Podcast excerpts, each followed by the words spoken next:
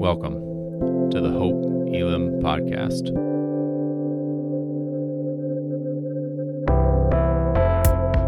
We are a diverse church in the heart of Des Moines, seeking to bring God's kingdom as we live more like Jesus. We hope that what you're about to hear points you to Jesus Christ.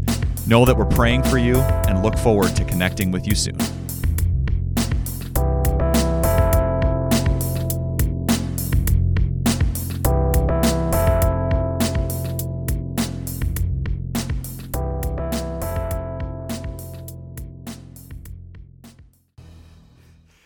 Merry Christmas, everybody. Nothing says Merry Christmas like a little Darth Vader, right? Some of you, you weren't expecting that. Welcome to Hope Elam. Glad you're here. Uh, I guarantee there's no other church in the city of Des Moines that started with Rogue One for the sermon today. I'll guarantee you that. Life is full of interruptions, uh, is it not? Some of you are like, what in the world is going on? Well, this has a lot to do with where we're going today. The clip you just saw is from Rogue One. It's one of those offshoot Star Wars movies. By the way, any Star Wars fans out there, just give a little hoot and holler wherever you're at. Okay, awesome. Got a, quite a few of you out there. So here's the thing about this Rogue One is not new. Some of you are like, is there a new? No, it's a few years ago. Uh, but here's the thing I love about uh, Rogue One. Number one, it's just great to start the sermon that way. And number two, the main character of that Rogue One uh, offshoot movie uh, is this heroine, and her name is Jyn Erso. And you might uh, realize that in the last several Star Wars films that have come out, there's been this shift. And the hero of those stories is not some big macho man, you know, Arnold Schwarzenegger type person, but they have made this shift. And you see this in superhero movies and, and, all the sort of uh, cultural movies that are coming out, where the hero, the, actually the heroine, is a, in this case, a quiet, young, unassuming, rather ordinary young girl.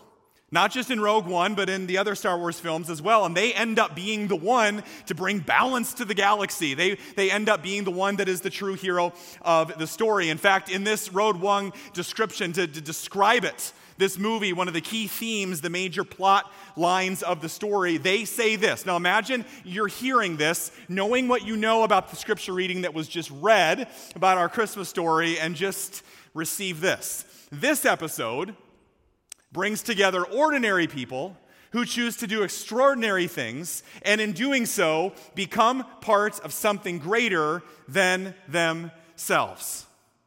Just think about that for a second, right? I think Star Wars has been reading their Bible. Whoever has been doing this, right? There is a quiet, young, unassuming, rather ordinary girl from an ordinary place that is swept up into a story that's bigger than her, and they bring in some of these ordinary ca- characters, and they come in and they are swept up into this large story to make a difference in the world around them. I don't know where we've heard that story before, right? Maybe in our scripture reading for today. Never doubt those who are young.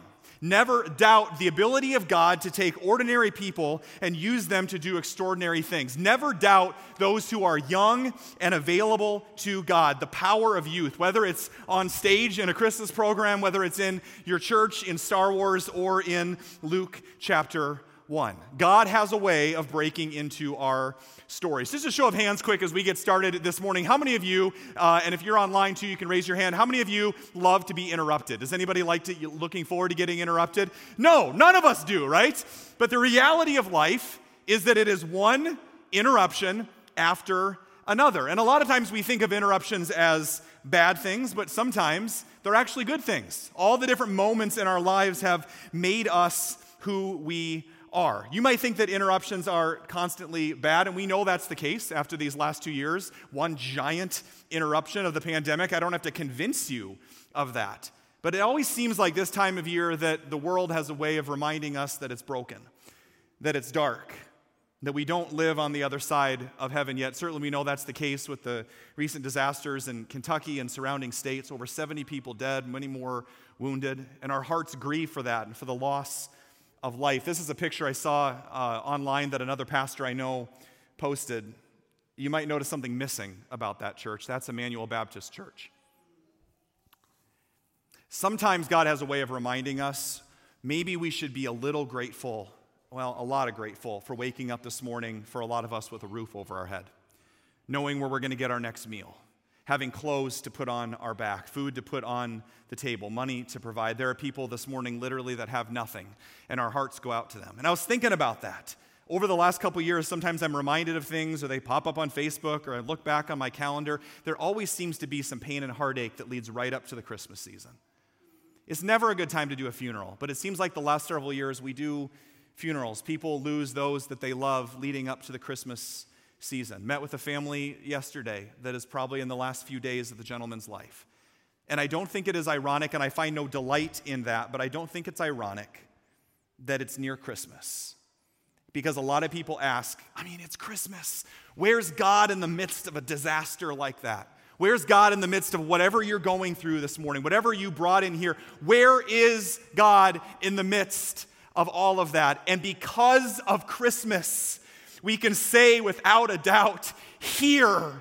God is here, closer than we would ever know, right in the middle of it. Amen? Right in the middle of the mess. Maybe you've never thought about it this way. But when Mary held Jesus for the very first time close to her chest, I'm sure she was the first person in human history to ever to be able to probably feel the heartbeat of God. Think about that. We don't have a God that's off in heaven somewhere detached from the brokenness and the pain and the heartache of our world.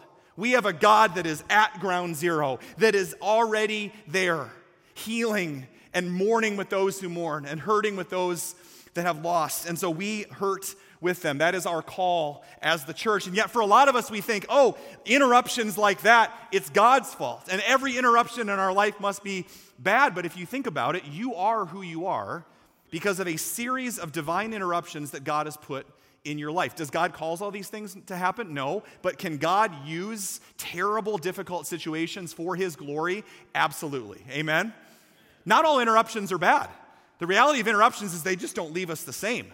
Some interruptions are good. You meet your first friend in school, you, you meet your future spouse, your best friend, you find the job that you always long for, you get married, you, ha- you have your first child. What these interruptions, a lot of you are here today because of a divine interruption, because you were going along living your life and God invaded your story you would not be here today. You would not be who you are and have the love and the peace and the joy that you have in your heart unless God would not have divinely interrupted your story for good. You were going on a certain track and God intervened, but God showed up. Amen?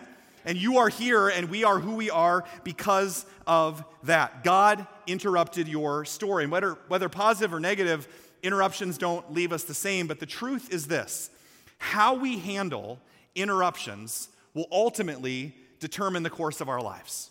I you to think about that. Maybe the things that are happening to you, the things that will happen to you, that you see as obstacles, are actually divine opportunities that God is going to use to mold together and write the story that is your life.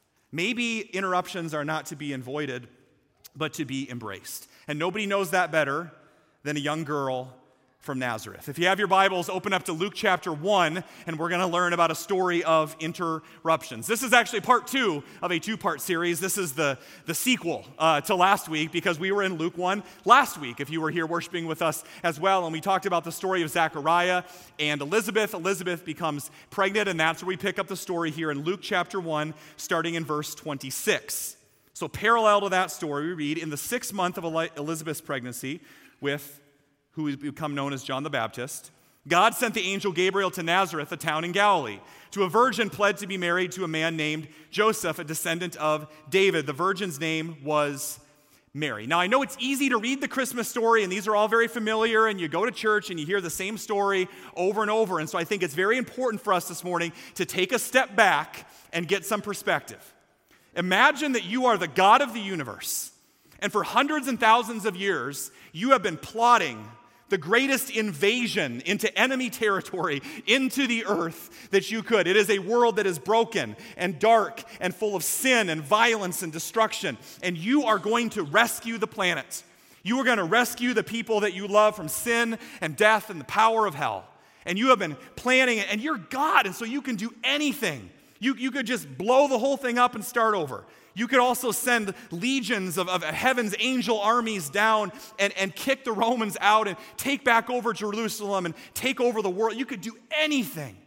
And so imagine that you've been plotting this now for thousands of years, and the angels are probably on pins and needles waiting, like, okay, what's the, what's the big plan gonna be? And so one day, uh, you, you know, God puts out the memo and it comes over the loudspeakers, you know, meet God around the throne at three in the afternoon, and all the angels get around and they come down and they all gather around and take a knee and they all huddle together, and God says, okay, gang, here's the plan okay? And there's like, okay, what is it? I'm ready. I'm ready to go to battle and ready to do whatever.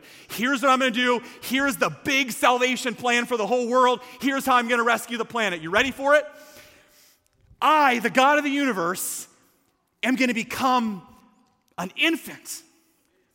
And I'm going to put myself inside of like a 14 year old girl. She's, she's not going to be impregnated, but the Holy Spirit We'll do that. Everybody will understand that. It'll be great.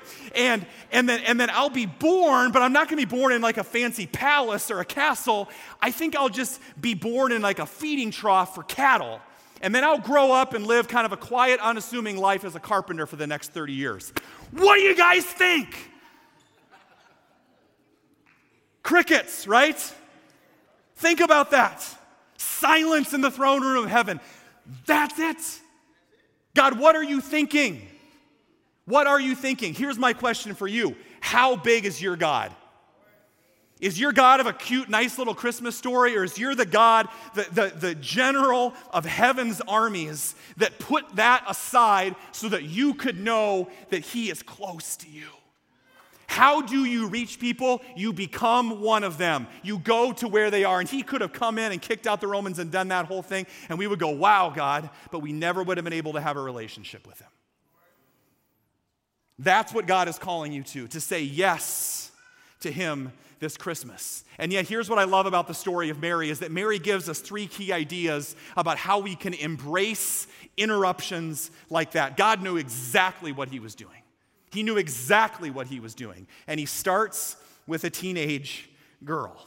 And so, as we dive into Mary's story, I think there's a lot of things we can learn about how to let God interrupt our lives well. The first one is this let God invade your ordinary. Let God invade your ordinary. If you take a step back and look at that first few lines of Mary's story, a lot of times we skip over that, but that's one of the most important parts. Mary is from Nazareth, and if you don't know anything about Nazareth, it's not exactly a thriving metropolis or something like that, metropolitan area. Ma- Nazareth is literally a town of nobodies in the middle of nowhere. I was thinking about how to describe it, and I really apologize to any of you that live in Nebraska, that have ever spent time in Nebraska, that have put up with Nebraska on your way to the Rocky Mountains, whatever it is. That's the best way I can describe it. Nazareth is basically western Nebraska, okay? I apologize, but once you get through Omaha and Lincoln, it's like, and I'm not just saying that because I'm a Hawkeye fan. There's like four trees, and that's it. You know, you just go and like, I got to get to Colorado. So that's Nebraska, and that's Nazareth. There's not a lot going on there. I grew up in Story City, small town up in north central Iowa, and there's several towns around there, and I, and I, I love this little cute town of Randall. And Randall had a pop machine. I mean, that's how, that's how small Randall was. I mean, you, you know, if you don't have a Casey's and you're a small town in Iowa, like you're really small. There's nothing going on there, okay? That was Nazareth. There's no Casey's in Nazareth, there's no McDonald's. It's nothing. So not only is Mary from nowhere, she's a nobody. You have to understand on the, the cultural ladder of society and the, the, the rung of who's most important, women way down here. That's how it was. And you only had value and worth if you were married to a man, and then you could have prominence or maybe have a job, but you were pretty much stuck unless you were connected to a man. So Mary's a nobody from nowhere. And not only that, biblical scholars will say she's maybe 13, 14, maybe 15 years old. Can you imagine? Mary's not like Mary, the Saint Mary Bible hero. She is a quiet, young, unassuming girl that, as we'll find out, is faithful to God. Mary is the least likely person in the least likely place from the most least likely, unlikely of circumstances to be used by God. And what area of your life do you think is too ordinary for God to break into this morning?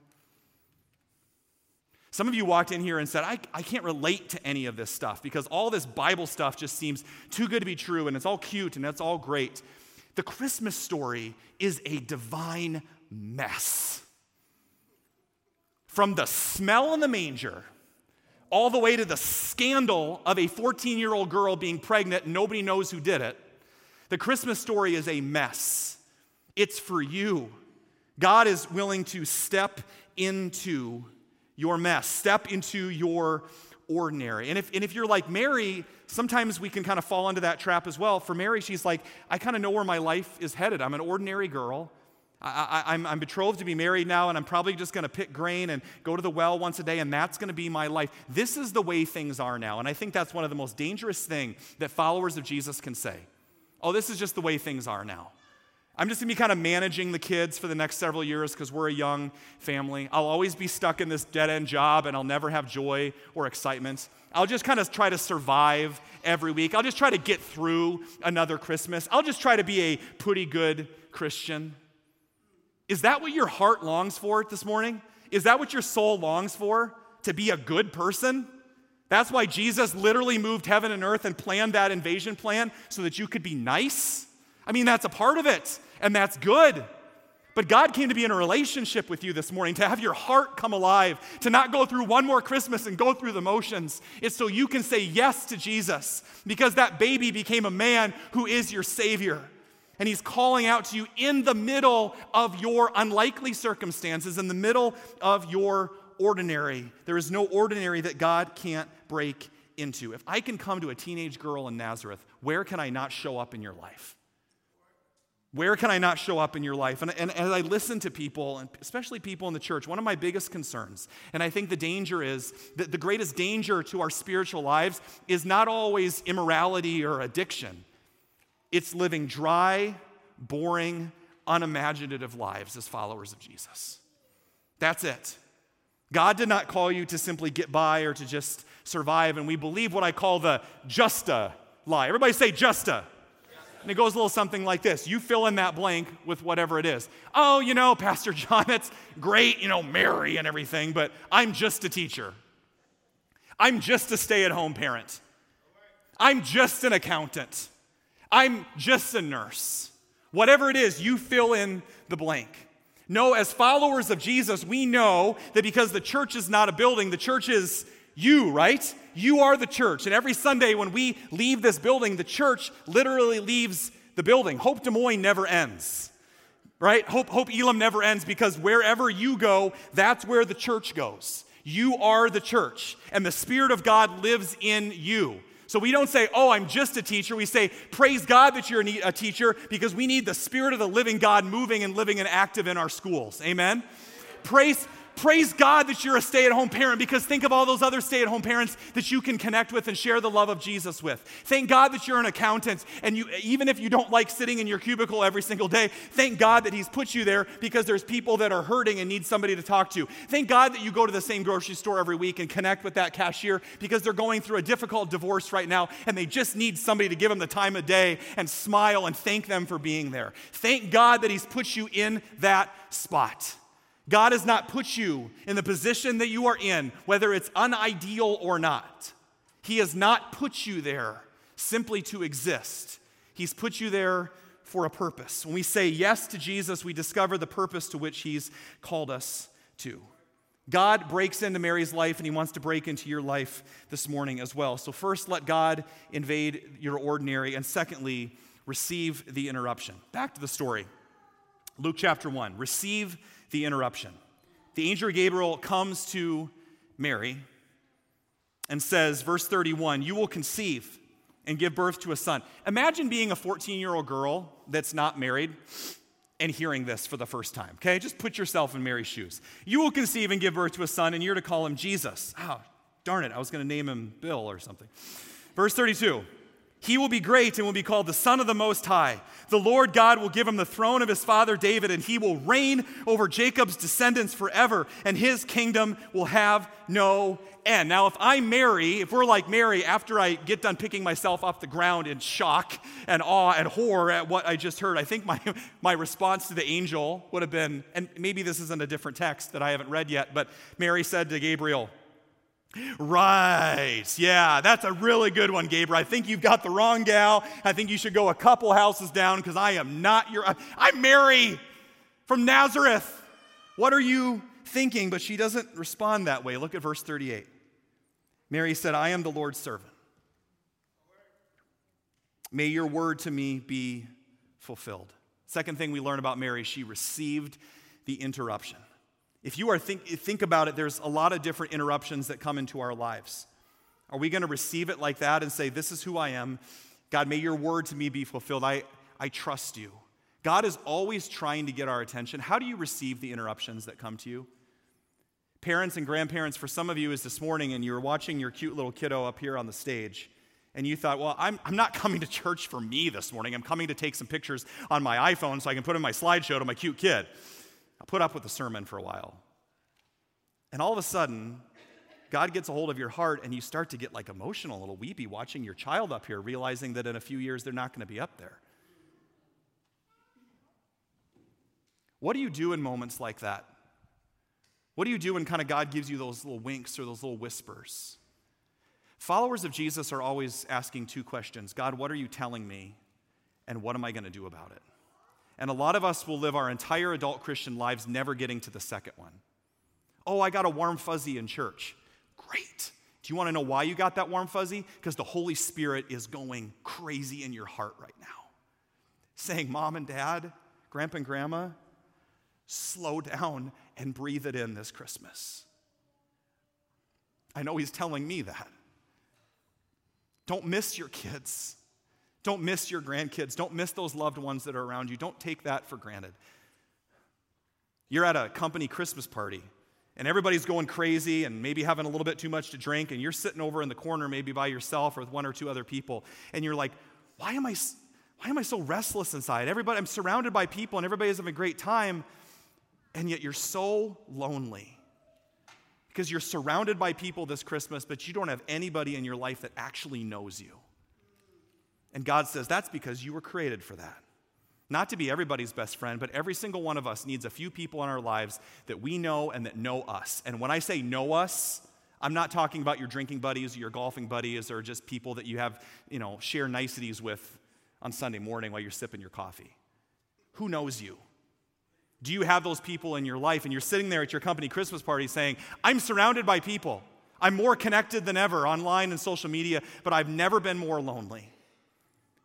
God, what are you telling me and what am I going to do about it? Would you believe it or not that Jesus' classroom is always in session and it's called your life? And if you're willing to open up your heart, He's going to be showing you things all the time and interrupting your life. You're out shopping for Christmas presents for one of our Advent projects for our re- refugee families from Afghanistan or those from local elementary schools here. And you're out and you're like, we're doing our good Christian duty, you know, it's a good Christmas Advent project here to do, and we're going to get some gifts for needy kids. It's going to be great. And then all of a sudden, you see the joy in your kids in picking out those gifts, or you realize yourself, oh, wait, this isn't just a cute little Christmas project. There are actual kids the same age as my kids that are coming from broken homes that don't know where their next meal is going to come from, that have seen their parents stripped away from them, that have come to a brand new land and they have nothing. These are like real, actual people with stories. Oh, wait, maybe serving isn't an event that we do or a project that we accomplish. Maybe servants is who we are. Not just once a year on feel good times around Christmas and Easter or Thanksgiving, it's who we are as a church. What do you do when God gets your attention? What do you do when God divinely interrupts your life? Do you say yes to him or do you move on with your life? Notice how Mary responds I am the Lord's servant, she answered. May your word to me be fulfilled. What an answer for a teenage girl. What an answer for a teenage girl. I'm sure there was doubts, I'm sure there was fear, I'm sure there was questioning, but how was Mary able to respond like that? Two things. I am the Lord's servant. She, that's her first response. This is who I am. This is who God says I am, regardless of how I feel. The first thing we know about Mary, she had a rock solid understanding of her, her identity. Do you? Do you know who you are? Could you describe who you are without telling me what you do from nine to five? Could you tell me who you are without your title or your position?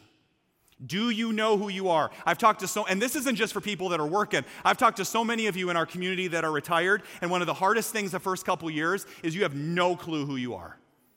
Why? Because everything you are was rooted in what you did. Let your identity be the foundation of your life, of who God says you are. Mary says, regardless of where the road takes me, I am the Lord's servant. Something was settled and rooted in her life. Some of you, your identity is based on something that happened to you a long time ago a wound or some trauma or something that somebody said to you or some abuse that happened to you. And your identity is fully based on something that happened or that somebody, what somebody said. You are a son or daughter of the King of Kings and the Lord of Lords, and He is lavishing His love on you this morning. He delights in you and He rejoices over you with singing, and you will never be more loved than you are right now. Receive that. Mary knew that. And the second thing we knew about Mary is her willingness to surrender to God's plan. She says, I don't understand it all, but a lot of us, we say, I'm going to wait and see how this all plans out, God, and then I'll be obedient to you.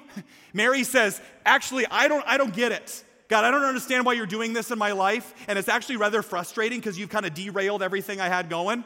But I'm going to trust you and I'm going to be obedient to you, even if I don't see the finish line. And so many of us, we base our obedience on our ability to understand what God is doing. And God says, that's not faith. Faith is the assurance of things hoped for, the evidence of things unseen. Trust in God this morning, and Mary demonstrates that for us this morning. Mary says yes to Jesus. I mean, think about how Mary could have responded. She said, How could she could have said, I, God, I'm gonna be bitter and angry about, about this. I, I can't believe that's true. I'm gonna go rant about it on Facebook. I'm sure that's what Mary thought about doing, right?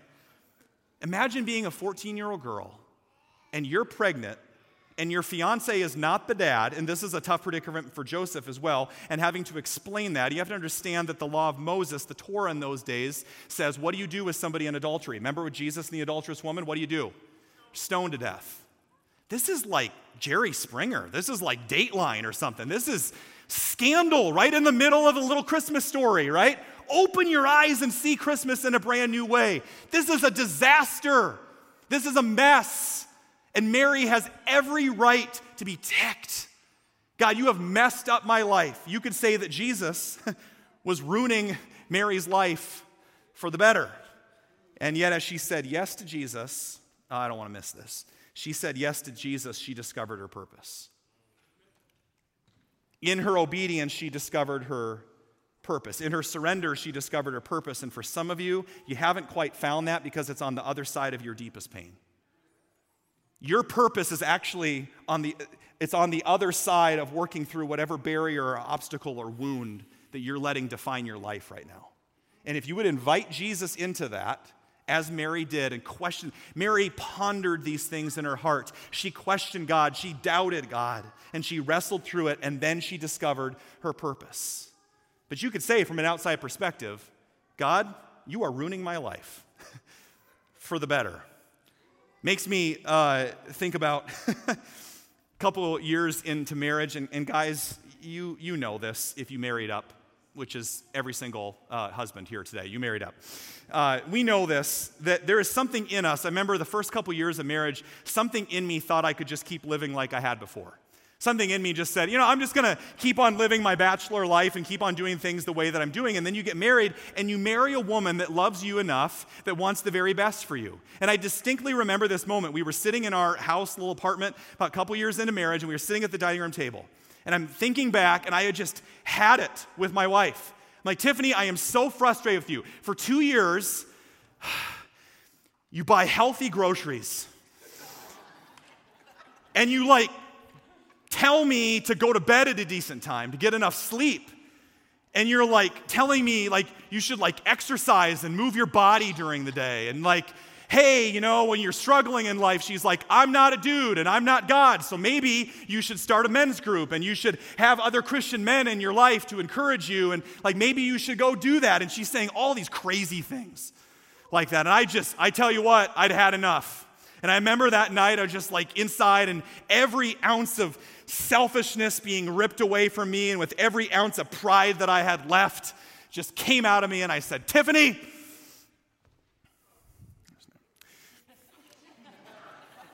You are ruining my life for the better. And we just rolled on the floor laughing.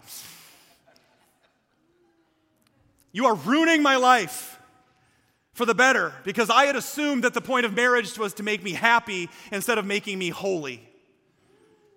I had assumed that the point of marriage was I wanted, I wanted somebody that would just go along with everything I was already doing. And I realized it took me a couple years because I got a thick head, but it took me a couple years to realize I don't need somebody to just come along and bless what I'm doing. I don't, I don't want somebody to just let me get my way. I need somebody to tell me and remind me every day who I am and who God says I am.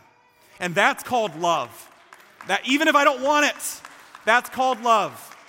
You have derailed my life for the better. And some of us want to live the Christian life and tack Jesus on the side and just keep going on with the same priorities and the same schedule and stay in my little comfort zone and show up at church and get the warm fuzzies and go through the motions. And God says, That's not why I created you. There are two important dates in your life the day you were born and the day that you find out why you were born. And it may not be what you do from nine to five. Let God break into your ordinary so that you can em- embrace the interruptions that He's putting in your life. God is no different. For some of you, you're saying, I want it my way. And God says, maybe you need a new way. Maybe you need a new way, not just individually, but for us as a church. And I was thinking about that this week, thinking about this text, how God breaks in and, and interrupts our lives. This whole church merger, the fact that we're sitting together as a church, is a testament to God's faithfulness. This has been a year of interruptions. God, you interrupted my worship style. God, you interrupted my preaching. God, you interrupted the, the way that I like preaching, the way that I like prayer, the way that I like worship, the way that I like my church, the way that I like my ministries. And we're forced to learn new things. And I will be honest with you, talking about this watch night event which primarily has been based in the black church and the African American community. And until last year at this time, we just ran out of time because we just started the church, but until last year at this time, I didn't know what watch night is, and I'm rather embarrassed about it. But I want you to hear something loud and clear. When you encounter something like that and you feel a little bit of guilt and then you feel a little bit of that condemnation sneaking in, you stomp that out right there and then because there is no condemnation for those that are in Christ Jesus. Okay? But here's the thing God, what are you telling me, and what am I going to do about it? When you encounter something like that, and as a white man from Story City, Iowa, why would I know what watch night is? Right? But I didn't leave it there. I got curious.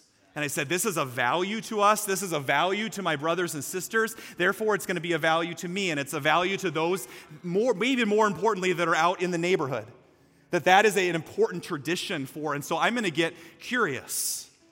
And yeah, for some of you, you're going to say, no, that's not really my thing. That's nice for the black community, and that can be their little tradition, but I'm just going to do my tradition. And at the same time, there might be some of you that are saying, four services on Christmas Eve. Are you guys crazy? What are you doing, right? I- am not going to do that. I've got family in from out of town, we're traveling, we're leaving. Serve on Christmas? It's Christmas. Why would I serve uh, be a part of a serving team on Christmas. why would i invite a friend? There's so many services i got other things to do. And some of you might say nah christmas eve isn't my thing. Oh this is the, the black thing and this is the white thing. That's not who we are anymore. That's not who we are and i hate to break it to you but we're not a black church and we're not a white church. We're the beloved community that's laser focused on jesus christ. Amen? That's who we are so maybe it's time to start some new traditions. Amen? To get out of our comfort zone and say, nope, that's not my tradition, but I'm going to show up at watch night and I'm going to stand next to my brothers and sisters because that's who we are. I'm going to make that my new tradition. God didn't create you to be comfortable. He created you to have your life changed and help change other people's lives, to reach out and be a part of a beloved community. And I'm going to show up at Christmas Eve. It may not be my thing. Oh, you've got family coming into town? Great. We'll save five or six more seats for them. You bring them and keep inviting because we have the greatest news in the history of the world. We're not going to just come and sing some carols. We're going to come and tell people about the love of Jesus Christ that can change their life. That's why we celebrate. That's why we do these events. Let God break into your ordinary, receive the interruption, and finally, embrace the upper story. Embrace the upper story. It's important to know that every story in the Bible, including Mary's story, well, there's two stories going on. There's a upper story from God's perspective. Everybody say upper. There's a lower story. Everybody say lower. There's an upper story and a lower story. From an upper story perspective, God is putting together the greatest rescue plan that's ever been put together. And he's getting ready to invade enemy territory. He's ready to send the angels down and rescue the world from sin and death and the power of hell. From a lower story perspective, we got scandal because there's a 14 year old girl pregnant and nobody knows who the dad is. Oh, wait, in an upper story, God is going to rescue his people from slavery in Egypt, but from a lower story, there's this man named Moses that's scared out of his mind to lead. From an upper story, you, you, get the idea. It goes back and forth and back and forth. How do you view your life these days? What sort of lens do you see your life through? From an upper story perspective of what God is capable of, or from a limited human standpoint that says, I don't get it, so maybe God's not capable of it? I'm going to put these limitations upon God. Mary does the same thing while she's with Elizabeth. In her song, in the Magnificat, Mary says this He has helped his servant Israel. Oh, what? Did you just see what happened? Mary just got out of the way. He has helped his servant Israel, remembering to be merciful to Abraham and his descendants forever, just as he promised his ancestors. You know why this worked? Because Mary got out of the way. This is true for individuals, for companies, for businesses, for families, and for churches. When nobody cares who gets the credit, great things can be accomplished. And Mary got out of the way, and she says, I'm scared out of my mind. God, you've interrupted my life for good here, but it's not about me. I am the Lord's servant and I am here to serve. What if that, what if that was our heartbeat this Christmas? What if being a part of a church wasn't just about getting what you want out of it, of showing up and saying, I am the Lord's servant. God, may your word to me be fulfilled. I'm here to serve. I'm here to invite. I'm here to love. God, I want to live my life from an upper story perspective. I want to get out of the way and be a part of what you're doing in this community. And God, you didn't put me here at Hope Elam just to consume. You put me here to bless other people, to show up and say, whatever the need is, I'll meet it because serving isn't something we do, it's who we are. And so I'm going to sign up to serve for Christmas Eve services. I'm going to show up for watch night. I'm going to help with the drive through. I'm going to show up for community night. I'm going to serve food. I'm going to be an usher. I'm going to be a greeter. I love the fact that our kids and our students and our young adults are leading us in worship today and serving on stage and off the stage. Praise God for that. They're leading the way. And they're calling out to you as adults. This is what it means to be the church. Set an example for the believers that our young people are doing. And that's what they're doing. Watch. Be a part of what God's doing. Live with an upper story perspective. Let God break into your ordinary, receive the interruption, and live your life a part of the larger story that God is telling this Christmas. God, what are you telling me today, and what am I going to do about it? Amen? Let's go to the manger and worship Him together. Whether you're online or in the room, let's stand up together and let's worship our Savior that has been born.